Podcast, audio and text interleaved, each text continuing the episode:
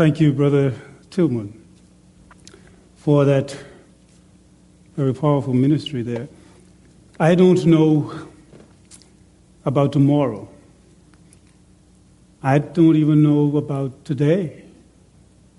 But I know who holds tomorrow and who holds my hand. What a comforting assurance. If only we would always live in that truth, the way we respond to things as they happen be totally different. Let us pray. Father, thank you for the assurance that you are always with us. You have assured us that you will never leave us nor forsake us. Thank you for the truth of the song we've just heard through the ministry of our brother Tillman. To be assured that you are indeed holding our hands. We have no need to be worried about tomorrow because you are already there and you are holding our hands. Thank you. And now, Father, as I stand here inept, devoid of any information or knowledge of my own, any wisdom, I ask that you, through the power of your Holy Spirit, would indeed allow me to simply disappear, and that your word would go forth as you have impacted me with it. May it do the same for your people this evening. These things, Father, I ask in your Son's name, Jesus Christ. Amen. I need to begin with an apology. If you notice in your bulletin, it has spiritual self discipline in ministry. I would prefer to say spiritual self defense in ministry. Here's a question if, well, let me say it this way if you were able to talk, I would have asked you a question. But you are so polite and uh, your decorum is so. Um, you won't answer if I ask you a question. But suppose I ask you, you've heard about Paul. How many of you think, just put your hand up and put it down before I see it, how many of you think that Paul was taller than you are? Uh huh. So all of you think that he was shorter than you. Here's the next question. How many of you think that he was heavier than you are? Thank you. Here's another question. Do you know that there are some Christians who believe that Christians should not smile? They don't say that, by the way. Should Christians have any cause to smile? I think of all people on the planet, we have the most reason to be joyful, to smile. We have the best gift there ever was and reason for living. I want to eavesdrop with you in 2 Corinthians chapter 10. But since I'm jumping in the middle of the chapter, I think it's only fair that I probably give a little background so that those of you who have read that so many times can get an appreciation for the context. Paul was, he would have already written to the believers at Corinth some time earlier, and he was away from Corinth itself for approximately three years. And while he was away, the believers there, they were having some challenges. As a matter of fact, there were some believers there in Corinth who had some, there was at least a small group, very influ- influential group, that um, challenged Paul's authority as an apostle. And so they were causing trouble in the church. and so Paul was on his way back down from the northern part of Greece, heading down to Corinth. and he met Titus, who gave him the news. It was good news, and Paul expressed how delighted he was to hear that they were doing well in one respect, and um, how it encouraged his own heart. But when we think about 2 Corinthians as a whole, the whole issue, by the way, would be in ministry. And he was challenged. In other words, he was being attacked by persons in the church. And he is going to respond to that throughout the book. Now, it's also said about Second Corinthians that it is one of the most difficult books to interpret of Paul's letters. Very difficult because there is no systematic or doctrinal um, focus or use for that purpose in Second Corinthians. And so it is very personal, very, as we will see in Second Corinthians, intensely emotional, as Paul expressed um, his emotions in certain respect. And even, you know, you might see the little fiery side of Paul in one regard. But that's Paul. And so as we go through this, and when you look at the entire book in, its, in, in essence, we will find that the whole focus, though, was on ministry. Now, I, I say this to you if you are a Christian, you are in ministry. Do you agree? Well, let me put it another way. If you are a Christian, you should be in ministry. yes? You sit up with so much enthusiasm, I'm almost beside myself. You know. Well, here's it. If you are a Christian, you are a soldier for Christ. That sounds more military. You people who like to fight, okay? Which means that if you are a soldier, a soldier fights. As a matter of fact, soldiers automatically have some other persons who see them as enemies. Agreed? What is most, I think, distasteful or discouraging is that when soldiers on the same side, same army, fighting one another. That is scary. That is dangerous. The soldiers on the same army should be having one another's back. All of those who are soldiers of Christ in the army of Christ are supposed to be having looking ahead at the same enemy. So when I turn around or when I'm in this, what you call that hole that they're in when they're fighting? I, I heard in the back. Foxhole. All right, we had no fox on Andros, so you can understand why that was elusive, because I would say crab hole, but that won't work. All right. But you could understand why, if you as a soldier are fighting and then the person behind you who you thought on the same team is aiming at you, it's a scary war. And so Paul is being attacked. But let me ask you have you ever been attacked for because you were involved in ministry. And the attack was geared at something about you in ministry. You haven't had that experience yet. Keep living. But can I tell you this? Um, about seven months ago, whether in the spirit or out of the spirit, I, I cannot tell. But as I was assigned to a, a place, and those who are familiar with the public service, the public service has, um, let's call it a provision for, and I'm thinking teachers, um, but it doesn't only apply to teachers. But a teacher can be away or off from duty if they are sick for 20 days, 2 0, during the year. That 20 days, sometimes people here 26, 26 days. So they add another six days to the 20.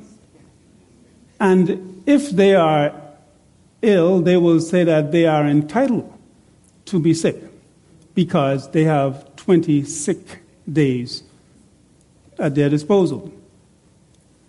But that was put in there so that if you are sick, out of the 20, six of them we call call-in days. You don't have to provide a medical certificate. Just call in and say, I'm not feeling well today, you know, or have somebody call for you. and it will be noted as one of those out of the 20. You can do a maximum of two days uh, back to back, so you can call for tomorrow and Tuesday saying, I'm not well enough to come to work. Of course, it is accumulative, it adds up.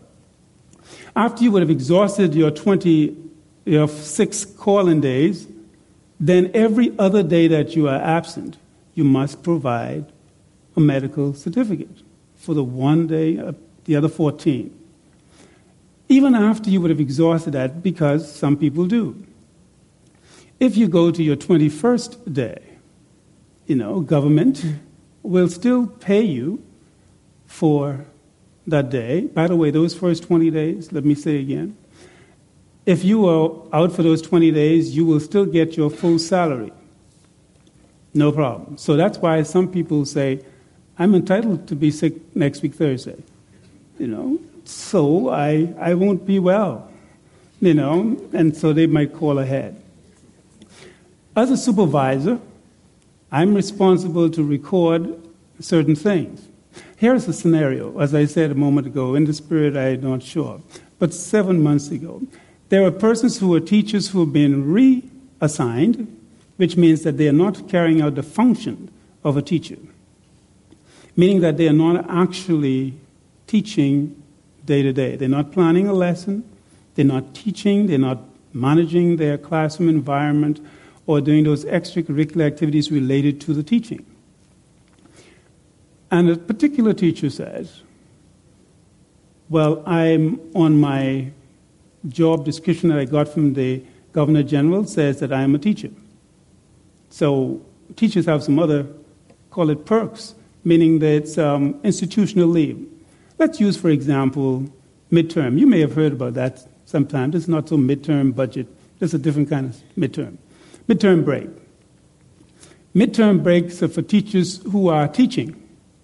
Those persons who are teachers but not teaching, you do not get midterm break.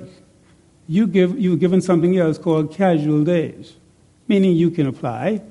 You have two per month. So you have two, two how much that is a year? 24. Government took back two, so you get 10 a year. You know, you can spread it out however. Because someplace in the middle, you're probably going to take your vacation anyhow. Well, here's how it goes. This particular person says that, well, since I'm not a teacher, um, I am a teacher, even though I'm not carrying out a teacher's responsibility or function from day to day, when midterm comes, I'm going to take my institutional leave. Now, my directives are that no, you're not functioning as a teacher, so you can apply for two casual days and take those two days off. They said, no, they're not doing that. In that case, then I need to submit a record to say that they came to work or they were absent, and if they came to work, they came to work on time. Well, in this case, the person did not come to work at all because they said that they were on their entitled institutional midterm break. So when they return, and since they did not apply for the casual day, I register them as being absent, which I forwarded to HR. HR, yes, that's like the IRS. I mean, anyhow, I forwarded to HR. Um, so, of course, normally within the government system, it depends on when, what time they get the information. If you get it before the 15th of the month, they're very quick to deduct your salary for those days. If you got after the 15, most likely they will catch up with you the following month. Well, this person, of course, right after midterm, which was February, um, passed, they would have seen a deduction in salary by two days. And guess who they were upset with? You know, um, so they would have been accusing me of not being, one of them said, if it was more than one, said that that's not a good boss. A good boss would have kept the information until they got their records all sorted so I could keep it for a year. But in the meantime, these persons choose to want to act one way. By the way, at the end of the year, the form that is filled out to evaluate them is not um, a teacher's form. It's a different form, a non teacher evaluation form. If I were to fill out a teacher evaluation form, they would get zero.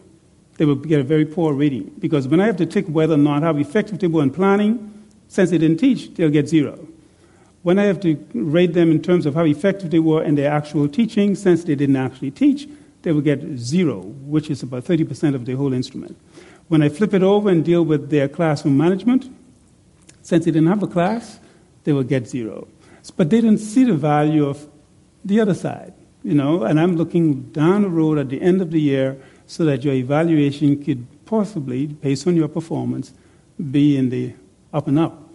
But if you act contrary to the law, expect the boss to record and there are consequences. When you do that, people row you, right? Now, as ministry people, as soldiers of the cross, and under the captain of Jesus Christ, each of you as a Christian supposed to be in ministry. And I say ministry as a soldier. If you are not, there seems to be a contradiction of term. How could you say you are a Christian without ministry? By the way, everybody has a gift, right? Say yes, yes, yes.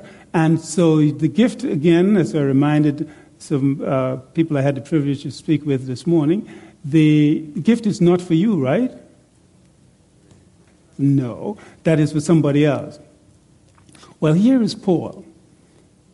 He was the one who, let's call him the father of the church at Corinth.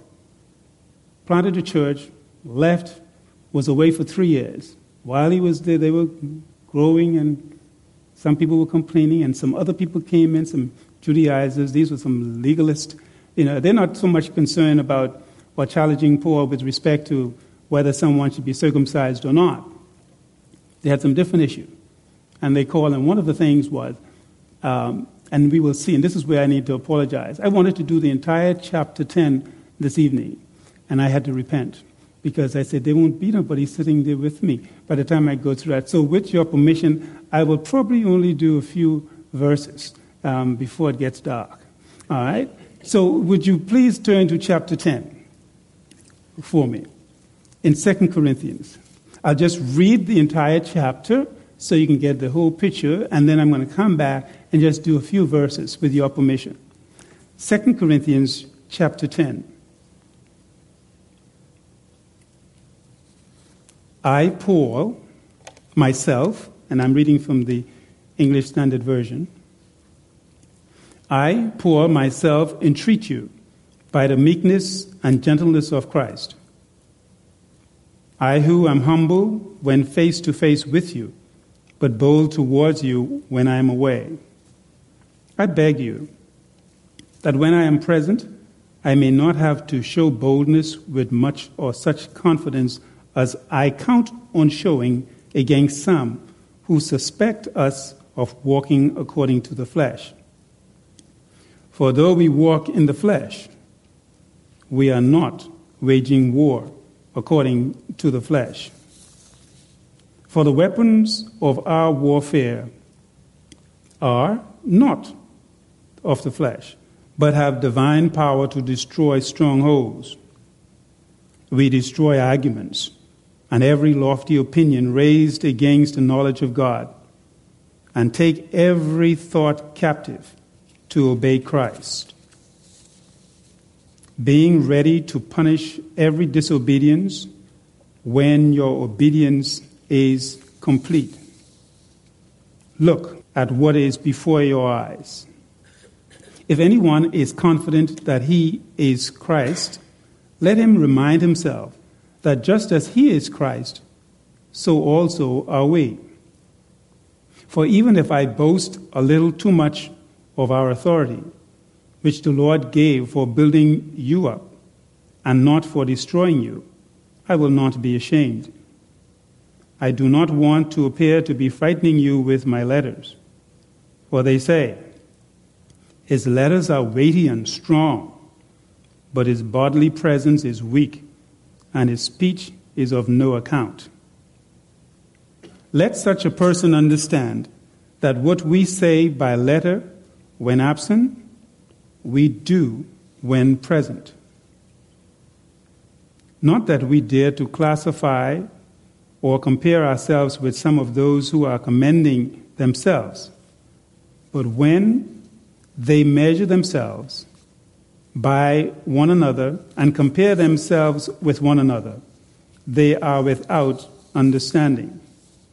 But we will not boast beyond limits, but will boast only with regard to the area of influence God assigned to us to reach even you. For we are not overextending ourselves as though we did not reach you, for we were the first to come all the way to you with the gospel of Christ. We do not boast beyond limit in the labors of others, but our hope is that, our, that your faith increases. Our area of influence among you may be greatly enlarged, so that we may preach the gospel in lands beyond you without boasting of work already done in another areas in another's area of influence. Verse 17. Let the one who boasts boast in the Lord. For it is not the one who commends himself who is approved, but the one whom the Lord commends. Up to end of verse 18. Let's go back to verse 1. I, Paul. Now, I, I, I'm very, let me call it picky, pedantic about words in Scripture because I believe that everything has a particular meaning. And I notice Paul here saying, I, Paul, because earlier you would notice that he would have said, we, because he referred to himself as, as well as Titus, who would have been there with him. Because he's sending this letter, even this letter with Titus, back to Corinth because he promised to visit with them. And so, since he's doing a little stopover, he's sending this letter ahead of him with Titus. And he started off by saying, I, Paul. Now, Bohemia was, this is me now. This is me, Paul. I, I, I talk for myself. And he starts off by saying that. By the way, I'm curious that Paul, notice he never, very seldom here, used to uh, call himself Saul. Um, because I think when you translate it from Greek to Hebrew, um, I think Saul had, uh, when you do the translation, it had a, the adjective, there was a similar adjective that meant that it had an effeminate meaning. So the Paul don't want nobody calling him soft. All right, so they're little on the effeminate side, so we don't hear that Saul being used too much. But he says, I, Paul, myself entreat you by the meekness and gentleness of Christ. Now, you see what comes after that when it says, I whom am humble, I who am humble when face to face with you, but bold towards you when I'm away. I don't believe that's Paul's description of himself. That's what those people back there, that small segment inside uh, the church at Corinth is saying about Paul. They say that he's humble when he comes here. He looks so quiet, you know, gentle and meek, you know, but, you know, when face to face with us, he's so humble. You, you don't know anybody like that, right? And then when they leave, you hear them doing the breakdance. I mean, breaking up things. They're so rowdy, you know, and bold.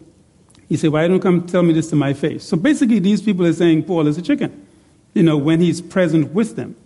And this is Paul's response to that. So Paul is being charged here of being a coward. Hmm. Have you ever been called a chicken? I mean, a coward. You know, and were you guilty? In ministry. for doing what you do. And you say, you, You're scared, you're leading that, and why don't you take the step? Why don't you do that? You are leading. And you say, No, I, I, as he says here, I prefer to it. Paul says, I myself entreat you by the meekness and gentleness of Christ. He wants to be gentle. Now, we sing or used to sing, Gentle Jesus, meek and mild. Which chapter you find that in? Which book? Thank you. But we've seen Jesus when he was not very gentle, right? And not meek when the occasion called for that. Here, Paul addresses, and he's talking to the members of the church at Corinth, the incredible body of Christ, not to give him an occasion to exercise severe discipline. Severe discipline? Hmm. He had just expressed confidence in them in the previous chapter in general, and he believed that they would act in accordance with the rules of the gospel. But he could not say that about everyone. For there were some among them that were spoken with contempt against the authority and the claims of Paul as an apostle. You know, some people do that. They, the, the leaders, they will speak negatively about. They won't do that to the face, because, you know, they feel like, hi, I bless you. And when you're gone, bless you? Huh? Sure, they will bless you in another way. But that, that's, people do that. Paul is saying, is defending this because people have not. These are the, the, the body of believers that he would have shared initially, brought the gospel to, left away for a while, and things are going on. There are some good things as you read through the first part of this uh, particular book. But then again, there, there's an element there. And Paul is specific. So if you read through it, he says, I whom am humble when face to face with you and bold towards you when I am away. That's like you get hard mouth when you're here. But why you come here and tell me that now? That's basically what they're charging Paul with. Paul seeks here to imitate the Redeemer when he talks about his meekness and gentleness when among them, as opposed to being severe in his actions or speech. And however, some of the members of the Corinthian church interpreted Paul's action as being timid and afraid to exercise discipline. Oh, that's, that's bad. Nobody likes discipline. You can imagine that. Discipline. Should you have discipline in the church? Yeah. But you know when you apply it, some people's going to get upset. And they have friends who will get upset with you too. Mind you, they're not getting disciplined, but you discipline their friend. So that little crew go off in the parking lot and get on the celly. And they upset with you. They say, yeah, that's what they do. Yeah, because if you're going to maintain the purity of the body, sometimes these things need to happen. This is in no way, by the way, uh, necessarily implying that this was indeed true, that Paul was timid and afraid. It does, I think, however, proves that he was modest and he was unobtrusive when he was in their presence. You know, he was calm, gentle. Now that he's away, some other people come and telling you, say, did Paul really say that? well, they're challenging him. And of course, some of their persons around are beginning to believe that. As you look at verse 2, it says, Paul says, I beg you that when I am present, I may not have to show boldness. You mean he could be bold? With such confidence as I count on showing. So Paul said, I can deal with this. He's count on showing this boldness to, with, against some who suspect us, include the other members who were with him, of walking according to the flesh. Hmm. Some people call you. Did anybody ever accuse you of not being a Christian? People say, and they say they are a Christian. They, they, that's how they normally slide it in you know, if you say something to them that they were doing wrong, and you do and you, where's your mercy? Where is your grace? You know? And because you do that, and they say, they, and they're talking about Christian, sure. Well, it's a similar thing here is going on with Paul. And he says again, I beg you that when, and see what Paul, see his heart. I beg you that when I am present, I may not have to show boldness. Don't let me get royal. Don't let me get rowdy with you with such confidence as I count on showing. I plan to do this against some who suspect me of walking according, or us, walking according to the flesh. Paul said that he would be compelled to use severity against those who accuse him of walking in the flesh, being governed wholly by the worldly motives and policies, uh, or policies of the world. That is basically what they're saying Paul is doing. Paul, Paul ain't straight. You know, Paul is following worldly examples. He is walking according to the flesh, being governed by those uh, principles and motives of the world. In essence, they charge or accuse Paul of not being governed by high and holy principles, but rather he had personal, carnal interest or ambitions or love to just dominate. You know, some people say, need like that because you like position, like power. That's all. You know, look at, look at him there. You know, look at her there, kind of thing. And that's what they're accusing Paul of. In essence, they were saying that he just liked to be popular, popularity. That's all he wanted. That's what they take that for. They, they ask anybody willing to lead this ministry, and you gently raised your hand, and then mother one say, "Look at him, see there? That's like billet." They don't say that no more. That's the old word, eh? billet. but people will do that. The person who is doing it, who is in ministry as a soldier, will you allow that to stop you from serving? When God has gifted you and given you the opportunity to serve Him in that capacity. These people, they were saying that he was bankrupt, that he was destitute of any indication of spiritual endowment, or certainly any divine commission. And Paul again says, I beg you, Because he's telling these people, before I come, get this straight. Because when I come, I, I, I him the clean house. Ooh, he has a little biggity. And you already told me that from your indication earlier from the raising of your hand that he didn't weigh as much as you and he wasn't as tall as you. So this is a little man with a hard mouth. And this is, but this boy. Verse 3. For though we walk, I like the judo Paul is using here. For though we walk in the flesh, we are not waging war according to the flesh. So much flesh in this. You see this? This, is a lot of meat, you know. What is he saying here? For though we walk in the flesh, we are not waging war according to the flesh. Now, see, they're accusing him of walking in the flesh, and that has a negative connotation. And then Paul agrees, for though we walk in the flesh. Because, see, flesh could also mean, I'm just human. I'm only human. And so Paul is turning that, using the same word, yeah, we're human. And I say, wow, that's Paul. Paul is good like that. Notice how Paul counters the, the malicious false statement made by some by claiming not to be exempt from the fact that he was indeed human. He said, Yeah, I'm human. I, I agree. And therefore subject to the same frailties and sorrows and afflictions that all humans experience. Imperfections of the very best of humans have something wrong with them. And Paul is not denying that. But it is important to note that every Christian, as I mentioned earlier, is a soldier, un, soldier under the banner of their general and that is Jesus Christ. Second Timothy, uh, it says there in Second Timothy, Paul talking to his child in the faith, Timothy says that he is not, that is the soldier, is not to be entangled in civilian pursuits. Life is a warfare with Satan. And uh, Brother Anton mentioned some of those earlier in his, his reading um, just doing before the last song. Against Satan and his principalities and powers and dark powers of darkness and with the world at large. That's who you're fighting. So if you are a Christian and you think you have put down your weapon, bad move.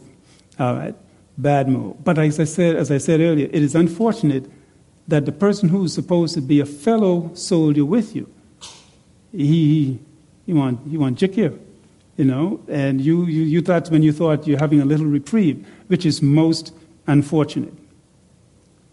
Timothy says that, again, Paul says to Timothy, that he, that is the soldier, is not to be entangled in civilian pursuits. You must understand what your role is.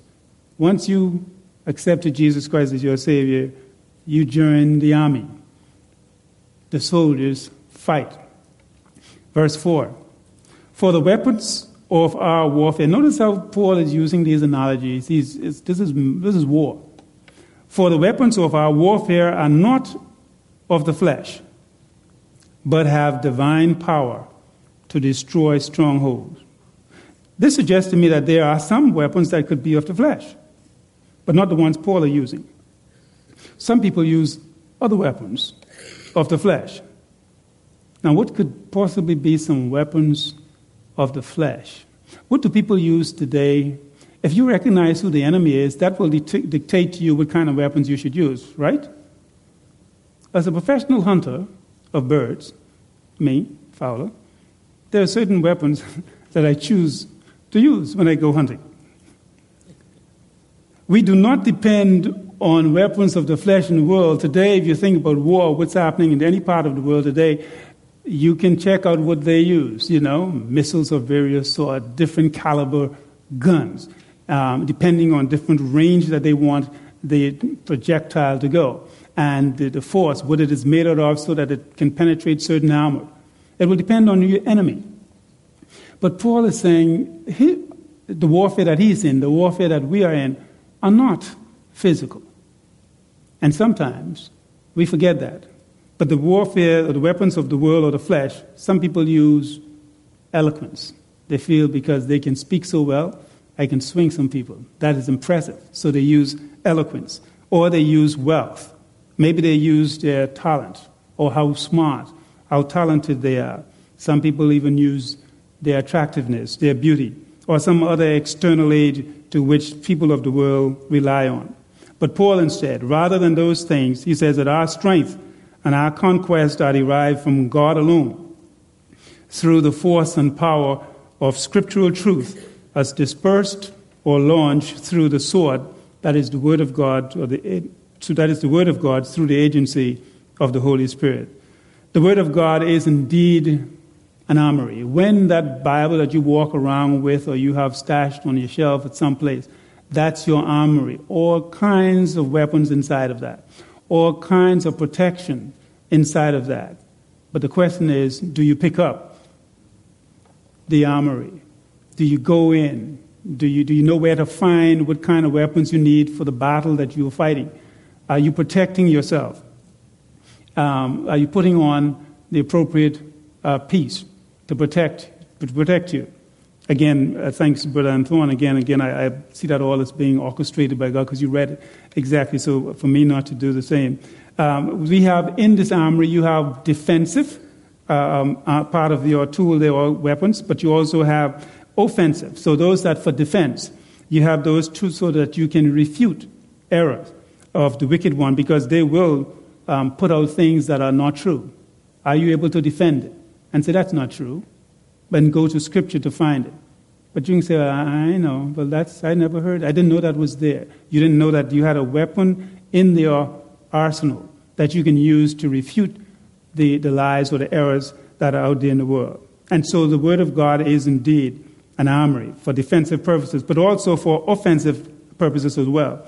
There are things in the armory that you can go to, you can use as weapon. The helmet, what does the helmet protect you from? What did that do? Your head? And those days, the helmet also had a little piece that comes down here because people are concerned about their temple A. You still skull at your temple, right? Yeah, the side of your head, you know, and so a little piece come down to protect that vulnerable area of your head. But so that's only protection. What if you go to war and all you had was a helmet, something over your breastplate, you know, um, to protect something, I guess, that's under your breastplate that you thought is valuable enough to protect, you know, or the vulnerable parts. And, um, and may, I don't know, and that's, I guess, it. You don't need that shield because you already got this piece covered. And you just go there and say, come on, let's, let's get it on. Um, now, there, are people have all the other stuff. Um, what do you think, just hypothetically thinking, um, how much damage are you going to cause on the other side? Well, we'll say, rest in peace, dust to dust. Uh, you need some offensive weapon as well the sword of the word. Know what the word says, know when to use it, and how to use it. And so, again, that's scripture. And so it's important that you understand that, but not only understand, but apply it. Because you need that to establish, not only to establish truth, but doctrinal truth, but to secure it as well. So when you present, you say, here's what the Bible says. Boom. And here's it. And I leave it up to you now. And I will defend that. But can you defend? Do you, can you defend? What is the reason why you believe what you believe? If challenged, can you use your Bible? Can you go in your arsenal and pull out the appropriate weapon to stop them in their track?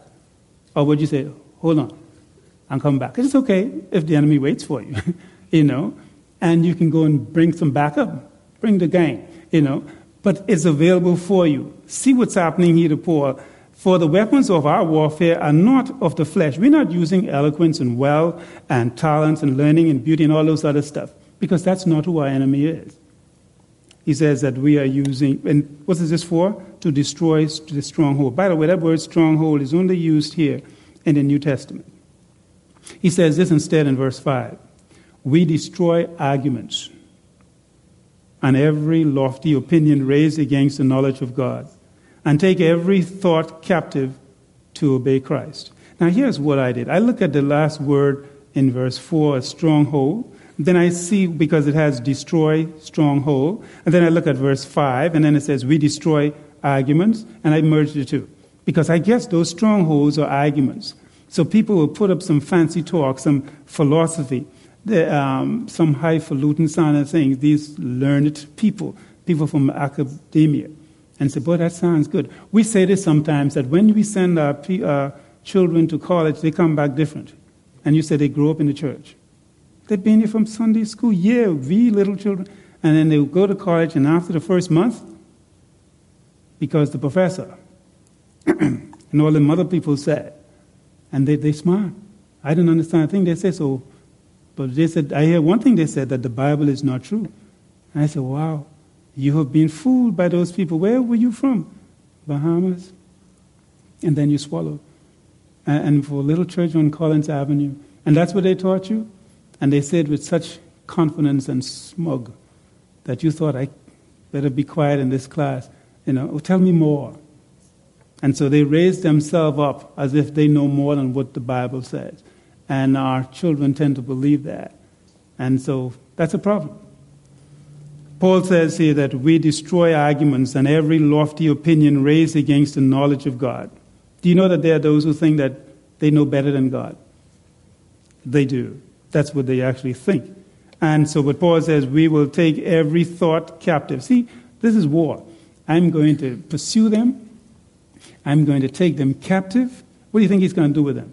And he's going to do this simply in obedience for Christ, or through Christ. Destined for destruction, eh, they were every argument or reasoning or exalted opinion against the knowledge of God. They are headed to be captured by Paul.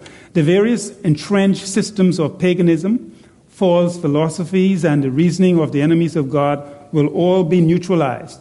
Every exalted opinion and those things about humanity or, humanism, respecting the purity, some people say the human heart is pure. You know, yikes. And the dignity of the human nature, all of the pride of the human heart and its understandings are vain self confidence and are destined for captivity. Popery, Pope, sunk before Protestantism. By the doctrine of the unity and the eternality of the divine nature, the apostles destroy hedonism with their plurality of idols and the generations of their gods, because one God begot another God. And their man made deities, as you know from some of these cultures where they say everybody have their own God. Scripture, the Word of God, destroys them all. Even the pretentiously sublime doctrines of Plato and Aristotle and the Stoics in general succumb before the simple preaching of Christ crucified. His agony, his bloody sweat, his cross and his passion, his death and his burial, and his glorious resurrection and ascension.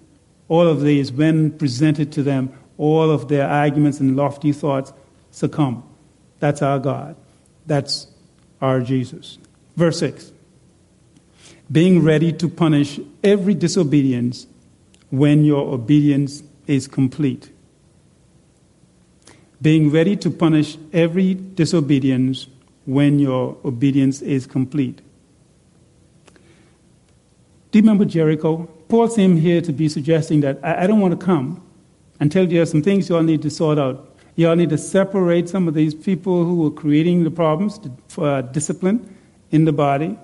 Otherwise, when I get there, you know, I, it, you know, I don't. A lot of people are going to probably be hurt by what he's going to say to them because they already accused him in verse 1 that, hey, he only talk hard when he's not here, but when he's present, he's like a little lamb, gentle. Yeah, he's humble.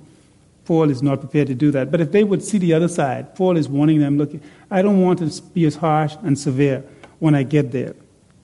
Against this charge, and I, I think of Jericho. Um, do you remember the, the lady who, um, when they walked around, how many times they walk around Jericho? or if y'all say two, boy, I would throw my shoe at you seven times. Okay, walked around Jericho. What was the? There was one person there who was saved, right? Um, in a family. Nobody.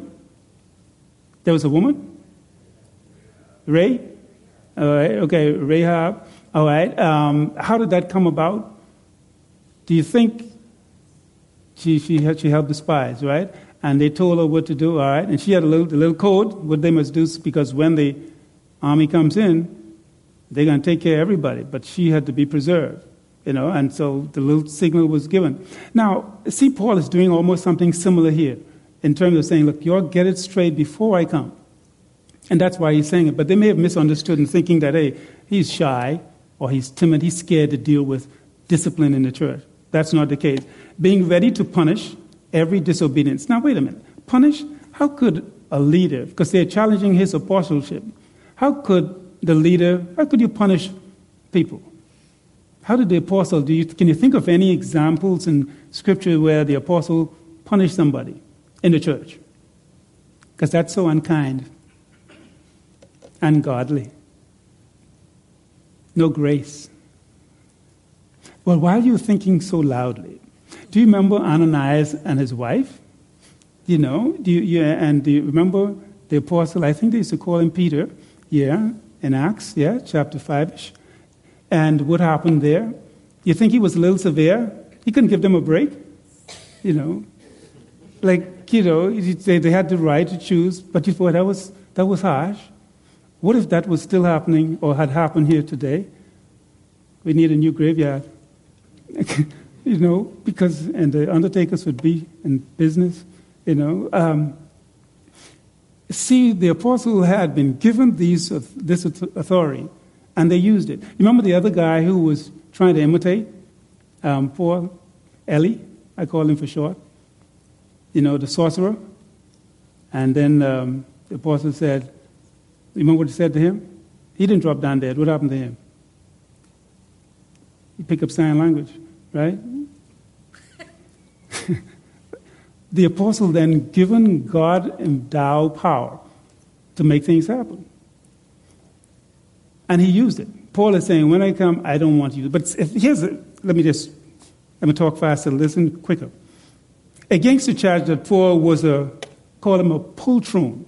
All right, that simply means that he is the superlative coward. If you want somebody who's really chicken, that's Paul. That's what they call him.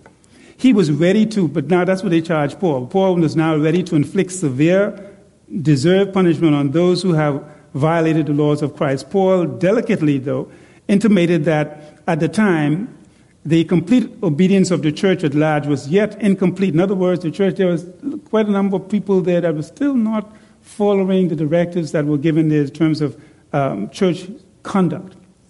And he didn't want to come in and create that kind. That's going to be a painful experience. And so he was trying to avoid that. For this cause, he hesitated to punish the disobedient. The church was in was to disconnect or discountenance or to resist and to oppose the enemies of the Redeemer. Those who were there, but their actions, their words, said that they were not following Christ. Paul is telling them, separate yourself from them. Do you remember somebody else in the Old Testament? Like, separate yourself from them because something happened. You know, and sometimes you always do that. Sometimes, yeah, you say, look here, boy, you say that, boy, I stand over here when a lightning strike, I won't be near you. Paul is telling the believers here at Corinth to do something similar. Separate yourself from these people who are obstinately resistant, incorrigible. These are the refractory people, hard headed. The apostle was not in haste to pull up the tares, lest at the same time he pull up the wheat also. And as I mentioned earlier, the person, because everybody is in some degree is interconnected. And so when you are disciplining this particular person, because they are either by blood or just great friendship, when this person hurts, and that's the way it should behave. Because when one hurts, everybody hurts. When your toe hurts, you don't walk off and say, well, that's my toe business. If you already hurt. No, you say, I'm hurting, all right, because it's part of the entire body. And so Paul, again, he wanted to minimize any what I call collateral damage when he arrives. You know, so I don't want when I shoot shooting, I don't want the innocent people getting away. So you all separate yourself or get it straight before I come, because I come in a blazing, shooting all double barrel, bang bang. You know, get it straight. Until the church at large was prepared to separate itself, uphold and sustain any discipline that was imposed well, the desired oppositional effect would be lost. And that is so true. Unless we are prepared to put in place a discipline and apply it, and unless the whole church agrees with it, the effect of the discipline and the cause of the discipline to begin with will be minimized, neutralized, unless the whole body understands why it is necessary to apply. Paul is being charged of being a chicken. That's the first six verse. The next time they call him, they call him something else. They say he's weak, he's puny, he's talk bad, and some other things. And they say he's bigoted, he's go where he had no right to go. You know, and sometimes people do that when you are serving in whatever capacity. I want to encourage you, like Paul, to use Scripture. Know what your purpose is. Know that we are all soldiers. We have one general under one banner. That is Jesus Christ. The church belongs to him. He is the chief shepherd, not those other persons. They are under shepherds, and if your particular ministry, wherever that is, serve, but remember who you are ultimately serving. Don't get tied up in terms of personalities. It is Christ or who you are serving. And so don't allow other persons to stop you from serving Christ. Don't drop out of the army by putting down your weapon because somebody tell them, said, look at you showing off just because you don't take out two people and I, and I, I take out one yet. You know, you could show off now. So don't, don't let that bother you. You've been called to serve, serve, and serve with gladness. I stop here this evening. Next time, Lord willing, we'll see what they call him, and we'll see really how weak Paul is in the following part of this particular chapter, and maybe beyond. But the entire book, you will see Paul is defending the fact that ministry is what it's all about in uh, 2 Corinthians. Ministry. But under God, and God provides the resources. Not only that, He provides experiences as well. And you will hear Paul talk about his experiences and the resources he had. And sometimes he said to brag, and I read the verse 18 talks about if you need to brag, brag that about in the Lord. You know, that's it. Nothing else. I'm not bragging about I had this vision. Nah, nothing it. But since you all need to know, let me tell you what I've gone through.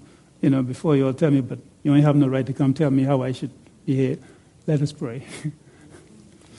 Our Father, thank you for your word. Thank you for what you have allowed Paul to experience and for him to put it to paper and so that we can have this as a part of our, our whole context of body of truth and written form for the word that we can apply. And it is so relevant to where we are today. Thank you for the relevancy of your word. It's always timely.